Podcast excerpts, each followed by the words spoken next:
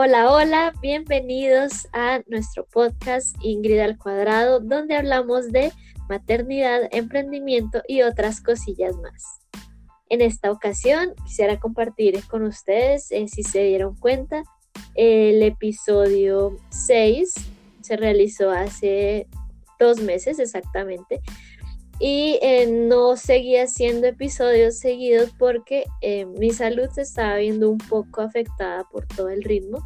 Sin embargo, eh, hice un stop y cuadré algunas cosas en mi vida, tomé decisiones y por eso estaba un poco alejada. Sin embargo, la, agenda que, que llevábamos con todos los temas sigue.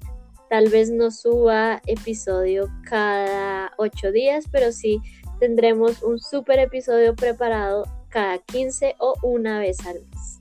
¿Listo? Entonces vamos a comenzar con una invitada súper, hiper, mega especial. es de mis personas favoritas en el mundo. y eh, ella es mi amiga Alejandra Díaz. Ella es licenciada en Pedagogía Infantil de la Universidad Iberoamericana honoris causa en... ¿Sí o no, Alejita? Pues gracias por, eh, por, ese preámbulo tan bello, Ingrid María. Estoy súper feliz de estar acompañándote hoy. De verdad que me, me honras al invitarme y bueno, estoy a tu disposición. Listo, Alejita, gracias. Yo eh, cuando pensaba en estos, en este tema, yo dije, Aleja, Aleja es la que nos va a compartir desde sus experiencias como, como docente y madre. Bueno, cuéntame cómo has vivido estos días de, cuarentena.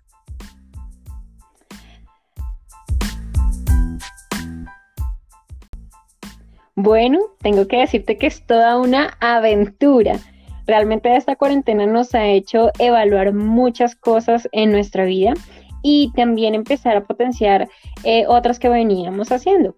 Eh, sin duda, pues uno está en, eh, pues en constante crecimiento y con aciertos y desaciertos uno va como adecuando todas las circunstancias o las situaciones a, lo, a nuestra familia, ¿no? En este caso. Entonces yo creo que, mm, bueno, ya llamaría esta cuarentena una cuarentena de aprendizajes. Sí, totalmente de acuerdo. Para los que no conocen a Aleja, ella está casada hace cuántos felices años, ¿seis, siete? Hace cinco y medio, imagínate. casi, casi le pego. y tiene tres hermosos hijitos. Una niña de cuatro, a ver si le atino. Una niña de cuatro años, otra niña de eh, dos, ¿sí? Sí. Y un bebé de un año que tiene lo mismo de mi hija menor Victoria. Correcto, un jardín en casa. sí. Ya con ese preámbulo, pues sabemos que las experiencias han sido bastante valiosas. Entonces, Aleja, cuéntanos qué, tipo de, actividades en estos tiempos de pandemia como padres que eh, trabajamos tiempo completo o cuando uno de los dos eh, tiene la, mayor eh, carga en casa ¿Qué, tipo de actividades nos recomiendas desde la perspectiva del niño, ¿sí? que sin necesidad de estar afuera puede igual sorprenderse y estar feliz dentro de casa? Bueno, Ingrisita, tú has dicho algo espectacular que a mí me encanta, una palabra que aquí digamos que eh, hemos aprendido a que sea nuestro día a día y es sorprenderse. Realmente no es fácil acomodar eh, en, estos tiempos eh, todas las, cosas que tenemos en la agenda, ¿no? Los que tienen, los padres, madres o, aquellos que tengan niños a cargo me, me darán la razón de que el día no alcanza. O sea, hay muchas cosas por hacer. Y cuando a uno le hablan de actividades, uno se imagina, no, tengo que hacer eh, el horario, comprar la papelería entera, este, no, no hay tiempo, ¿no? Eso es lo que uno empieza a, pues, a pensar. Y, pese a que las actividades dirigidas y los experimentos o aquellas que, involucran eh, materiales, por decirlo así, son importantísimas para el desarrollo, no hay como las actividades cotidianas que en sí eh, para el niño ya son sorprendentes. Bueno, se me viene a la cabeza una cita que me encanta de Chesterton y, y, bueno, te la voy a decir. Este, él dice literal, cuando somos muy niños no necesitamos cuentos de hadas, sino simplemente cuentos. La vida es de por sí bastante interesante. A un niño de 7 años puede emocionarle que Perico, al abrir la puerta, se encuentre con un dragón pero a un niño de tres años le emociona ya bastante que Perico abra la puerta. Entonces, eso nos pasa, nos pasa a todos, ¿no? Yo creo que estamos esperando que el niño se emocione cuando abrimos la puerta y ve, ¡ah! ¿Qué, qué hay ahí? O cuando hacemos un experimento y, eh, esto me, ha pasado que uno hace, mira, crea el momento, ¿no? Uno dice, con esto el niño va a quedar matado por vida. La saqué del estadio, sí.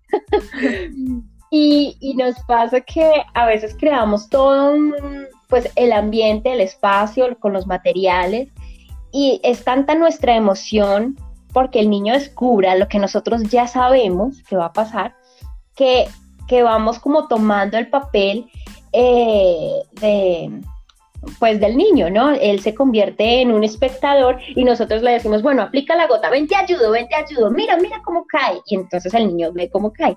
Pero no hay nada como que él vierta la gota, ¿sí? Que él se convierta eh, en aquel que descubre por sí mismo.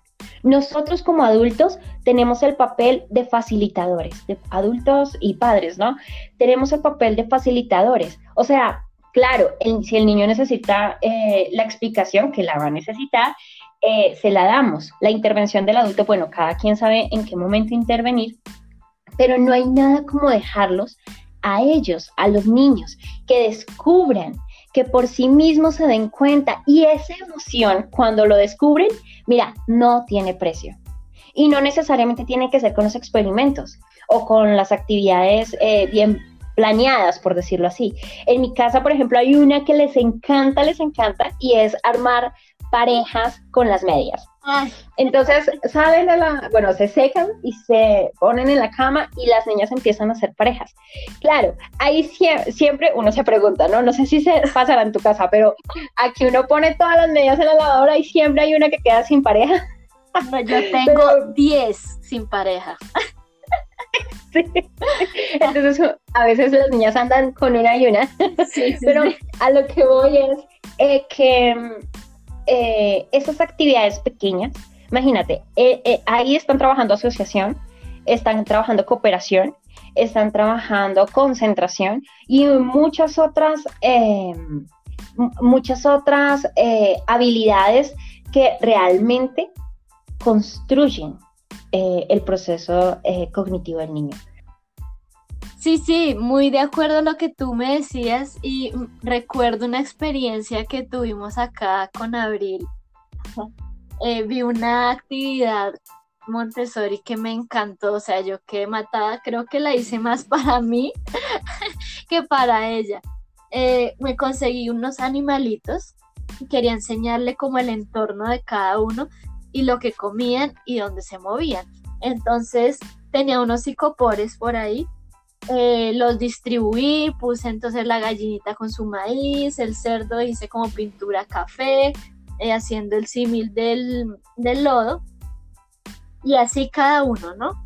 Eh, papel crepe verde con, con el caballo y la vaca y hasta ahí todo chévere. Entonces yo dije, no, con esta actividad va a quedar matada. Entonces la, la, invité, mira, Abril, mira, esto es lo máximo. Te presento los animales y ella, wow, chévere. ¿Sabes qué hizo? Cogió el maíz, cogió la gallina, las echó con el cerdo y todos los animales quedaron con el cerdo. El papel crepe, eso se volvió naco. Para ella eso fue lo asombroso. Yo me sentía un poco frustrada como no, ese no era el fin. Pero ella lo disfrutó bastante y, le quedó muy claro para qué sirve el lodo. Y, digamos que en el momento, aunque yo estaba un poco frustrada, luego analicé y, y dije, o sea, la actividad a ella le gustó, fue muy buena, puede que para mí no haya sido, pero el descubrimiento para ella de la mezcla del maíz con el papel crepe y el lodo, eso para ella fue muy significativo. Mira que eh, lo que sucedió realmente, yo creo que en los hogares que tenemos niños ha pasado. y, es que a veces como adultos nos concentramos tanto como en el destino, a dónde vamos a llegar, que nos olvidamos de lo majestuoso como del recorrido, ¿no? Y, y ese proceso realmente es la esencia del aprendizaje. Mira que John Dewey dijo una frase que a mí siempre me ha encantado y tiene que ver con lo que tú estás diciendo. Es la educación no es la preparación para la vida. La educación es la vida en sí misma. Y es cierto, o sea, es el proceso realmente de, eh, en que los niños necesitan descubrir. De hecho, en los tiempos de aburrimiento que a veces uno dice, Ay, no, no, no está haciendo, no está haciendo nada, lo voy a poner a hacer algo ya ¿sí? E, Esos tiempos de aburrimiento eh, impulsan y potencian su capacidad de descubrir y de ser creativo. Necesitamos niños que se aburran porque ellos mismos van buscando la solución a ese tiempo de aburrimiento. Es súper importante en el proceso. Y nosotros como, como adultos, como padres, en nuestra posición. Claro, o no saben qué momento es que uno interviene, ¿no?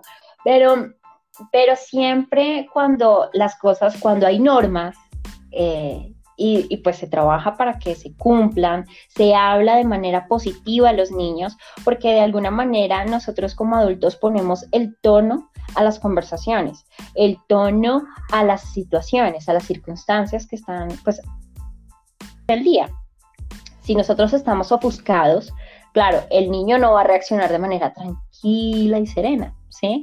Entonces, también depende de nosotros que esos espacios de lo que hablábamos, de aburrimiento, esos espacios de reflexión en los niños, porque tiene que haber espacios de reflexión, sean trascendentales y de transformación o si no, van a ser simplemente experiencias que los niños no van a querer recordar o van a recordar de manera muy constante y no, no va a ser para nada productivo nada en su vida. Y, y de ahí pues partimos de que, bueno, nosotros somos la pieza clave en, en ese aprendizaje, que debe ser muy orgánico, ¿no? Cuando tú decías eh, los espacios de aburrimiento, uno muchas veces piensa, no, ya, terminó de colorear, eh, que pinte, que pinte, eh, no, ya acabo de pintar, eh, que arme el Lego, ay, ya terminó de armar el Lego, ahora yo qué voy a hacer. Pero realmente esos espacios de, de, aburrimiento también me han servido a mí con Abril para que ella aprenda a, a poder entretenerse sola. Digamos, algo que me pasó fue que Abril empezó a mirar hacia el techo y miraba hacia el techo y miraba hacia el techo y yo ya dije, no, voy a ponerla a pintar, a pintar. Y, me tomé el tiempo de, de, permitirle descansar. Uno como adulto no tiene que estar tampoco haciendo cosas todo el tiempo. Uno como adulto quiere descansar, quiere simplemente disfrutar del silencio y ellos también. Algo que me gusta eh, mucho que he aprendido de la Ana Paulina Maya. Ella maneja eh, homeschool en Bogotá y, y, me gustó, fue una de las pioneras y ella dice, empecemos a ver al niño como personas integrales, no como cajas vacías. Eso me encanta porque al empezar a ver a los niños eh, como personas integrales, no tenemos que estar llenando y llenando y llenando esa caja constantemente. Abril, al, ver el techo esa vez, al tomarnos el tiempo, veía estrellas, caras de personas, un montón de formas que yo no me hubiera imaginado. Y le dije, no, súper, cuéntame qué más viste, hagamos una historia según lo que viste, eh, dibujemos lo que viste. Entonces he aprendido también a disfrutar de esos momentos en calma, donde ellos mismos aprenden a, distraerse, ¿no? Es cierto, mira que son fundamentales. Y, y son importantísimos en el día a día. Mira, Dan Siegel, estuve leyendo un libro que se llama El, el cerebro afirmativo del niño. Y Dan Siegel, que es eh, pues uno de los autores, habla sobre el plato de la mente sana, algo así. Ok. Del equilibrio, busca el equilibrio y el bienestar del cerebro, ¿sí? de la mente. Y entonces él habla de varios aspectos. Uno de ellos es el sueño, el tiempo del sueño, el tiempo físico, el tiempo de la concentración, el tiempo del juego, eh, el tiempo de la relación, las relaciones, el tiempo de la inactividad, como lo que le estaba pasando a Abril, y el tiempo de la interiorización. Mira, todo esto eh, lo que hace es activar y recargar nuestro cerebro. Eh, lo que buscamos es que se fortalezcan las conexiones y eh, pues cerebrales. Y mm, claro, las porciones no se dice qué ni cómo, porque pues nuestras circunstancias son totalmente diferentes, ¿no? Cada, cada persona es diferente. Pero sí se habla de que debe haber una, una parte de esta porción al día en cada una de nuestras vidas.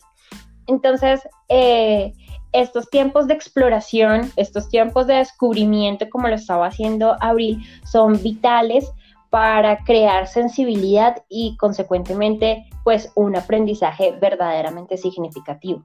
Entonces el entorno familiar es fundamental y más ahorita para eh, potenciar eh, estos descubrimientos.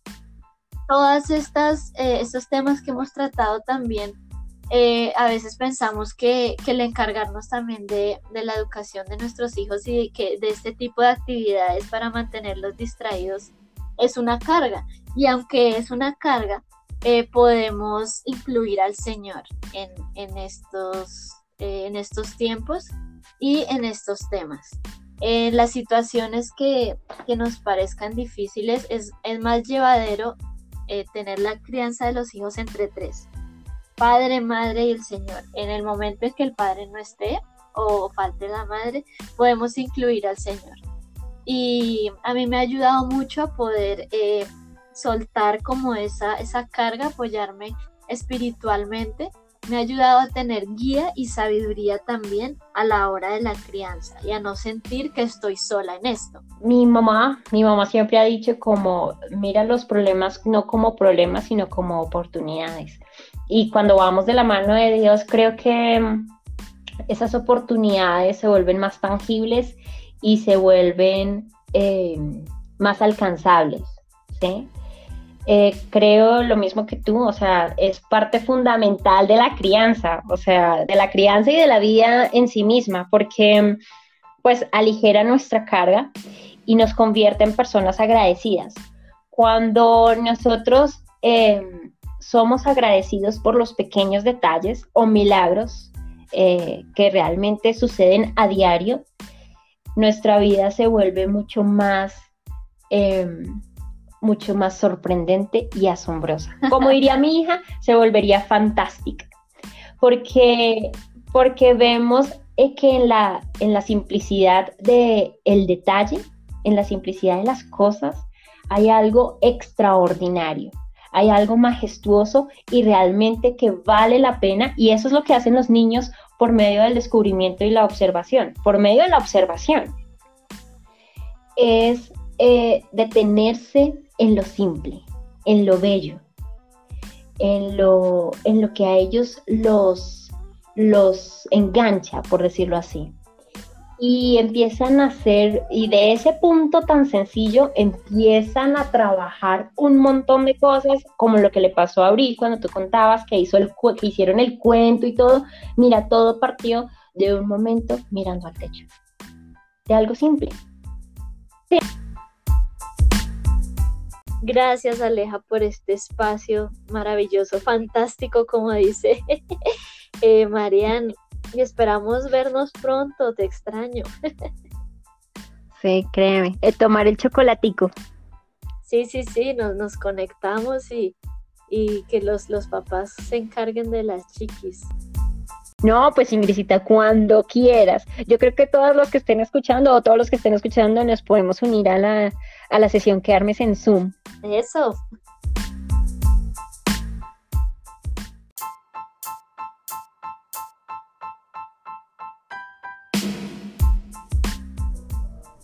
Gracias por habernos acompañado en este grandioso episodio. Esperamos te haya sido de mucha utilidad. Escucha a tus hijos. Escúchate a ti misma o a ti mismo, a tu familia incluso. Toma decisiones y sigue adelante. Recuerda seguirme en mis redes sociales como Ingrid al Cuadrado o Alexander Rico Fotografía. Nos vemos en un próximo episodio.